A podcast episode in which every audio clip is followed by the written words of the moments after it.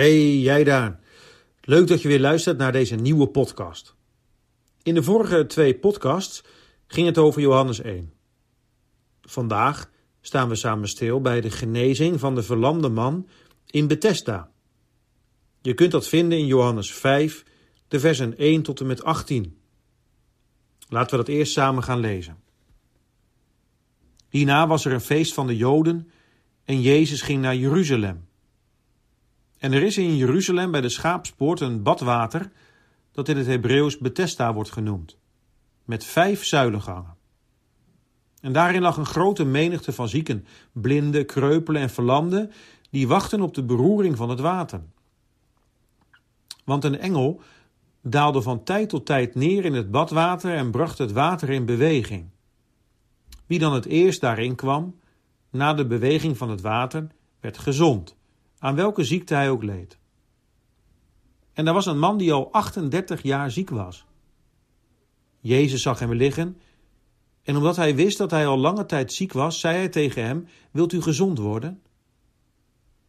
De zieke antwoordde hem: Heer, ik heb geen mens om mij in het badwater te werpen. Wanneer het water in beroering gebracht wordt en, en terwijl ik kom, daalt een ander voor mij af. Jezus zei tegen hem: Sta op, neem uw lichtmat op en ga lopen. En meteen werd de man gezond, nam zijn lichtmat op en ging lopen. En het was sabbat op die dag. De Joden dan zeiden tegen hem, die genezen was: Het is sabbat. Het is u niet geoorloofd in de lichtmat, de lichtmat te dragen. Hij antwoordde hun: Hij die mij gezond gemaakt heeft, die heeft tegen mij gezegd: Neem uw lichtmat op en ga lopen. Zij vroegen hem dan: Wie is de mens die u gezegd heeft: Neem uw lichtmat op en ga lopen? En hij die genezen was, wist niet wie het was. Want Jezus had zich ongemerkt verwijderd, omdat er een menigte was op die plaats. Daarna vond Jezus hem in de tempel en zei tegen hem: Zie, je bent gezond geworden, zonder niet meer, opdat u niets ergers overkomt. De man ging weg en berichtte de Joden dat het Jezus was die hem gezond gemaakt had. En daarom vervolgden de Joden Jezus en probeerden zij hem te doden, omdat hij deze dingen op de Sabbat deed. Maar Jezus antwoordde hun: Mijn vader werkt tot nu toe, en ik werk ook. Daarom dan probeerden de Joden des te meer hem te doden, omdat hij niet alleen het gebod van de Sabbat brak, maar ook zei dat God zijn eigen vader was en daarmee zichzelf aan God gelijk maakte.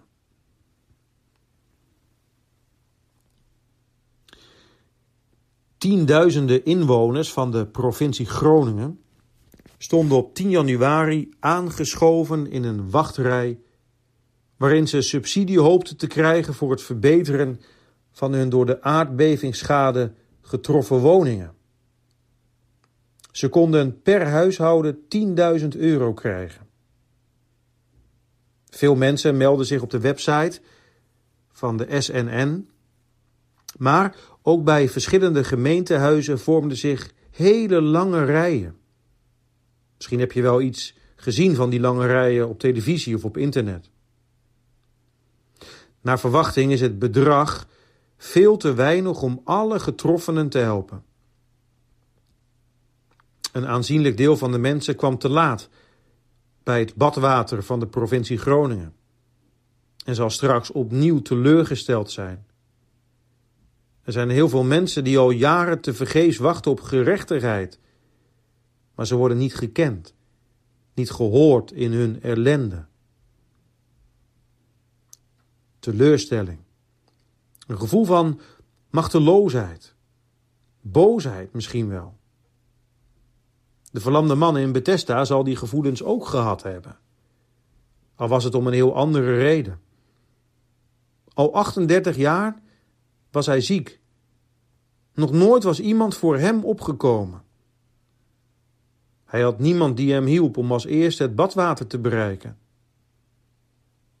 Tot Jezus hem ziet liggen. Jezus kende zijn ellende. Hij wist al voordat de man één woord gesproken had, dat hij al een lange tijd ziek was. En met één kort zinnetje maakt de Heer hem gezond.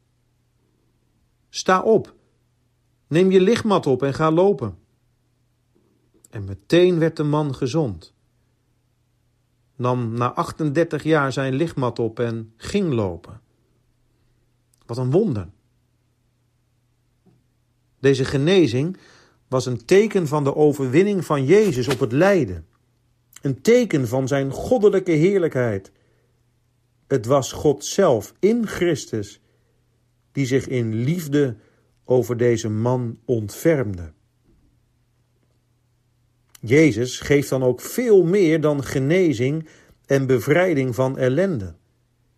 Bij Hem is vergeving. Hij zegt daarom ook tegen deze man, die na 38 jaar ineens kan lopen: Zondig niet meer, opdat u niet iets ergers overkomt. Bij de Heer Jezus is verlossing van de straf op de zonde. Hij heeft namelijk betaald met zijn eigen leven aan het kruis. Al het onrecht, al onze zonden, is op hem neergekomen. En eens zal hij opnieuw naar deze aarde komen, om te oordelen de levenden en de doden. Dan zal hij als rechter al het onrecht ook, wat er in dit leven heeft plaatsgevonden, wreken. Straks zullen er zijn die die 10.000 euro, die ze zo goed konden gebruiken en waar ze ook recht op hadden, niet ontvangen. Is onrechtvaardig. Maar ik hoop dat van velen van hen die in de rij stonden en, en misschien wel te laat waren, dat zij horen bij hen, waarvan Jezus eens heeft gezegd: Maar veel eersten zullen de laatste zijn, en veel laatsten de eerste. En daarbij horen, dat is onbetaalbaar. Daar kan geen 10.000 euro tegenop. Dat is genade. Zullen we samen bidden. Heere God in de hemel, wij komen tot u in gebed en wij willen u danken voor uw genade. Dank wel, Heere, dat u in uw lieve Zoon, onze Heer Jezus Christus, recht heeft gedaan. Dat er verlossing is. Dat daar redding is van het eeuwig oordeel. En vader, we merken de gevolgen van de zonde nog elke dag in ons leven. Er is nog zoveel onrecht. Misschien hebben we er zelf ook wel mee te maken. Dat we geraakt worden door het onrechtvaardig handelen van instanties. Heer, wilt u dan in de nood, in de ellende, uitkomst geven? Wilt u helpen? En Heer, doe ons vooral geloven dat u eens recht zult doen. Wilt u zo ons bidden horen in de naam van uw lieve Zoon, onze Heere Jezus Christus. Amen.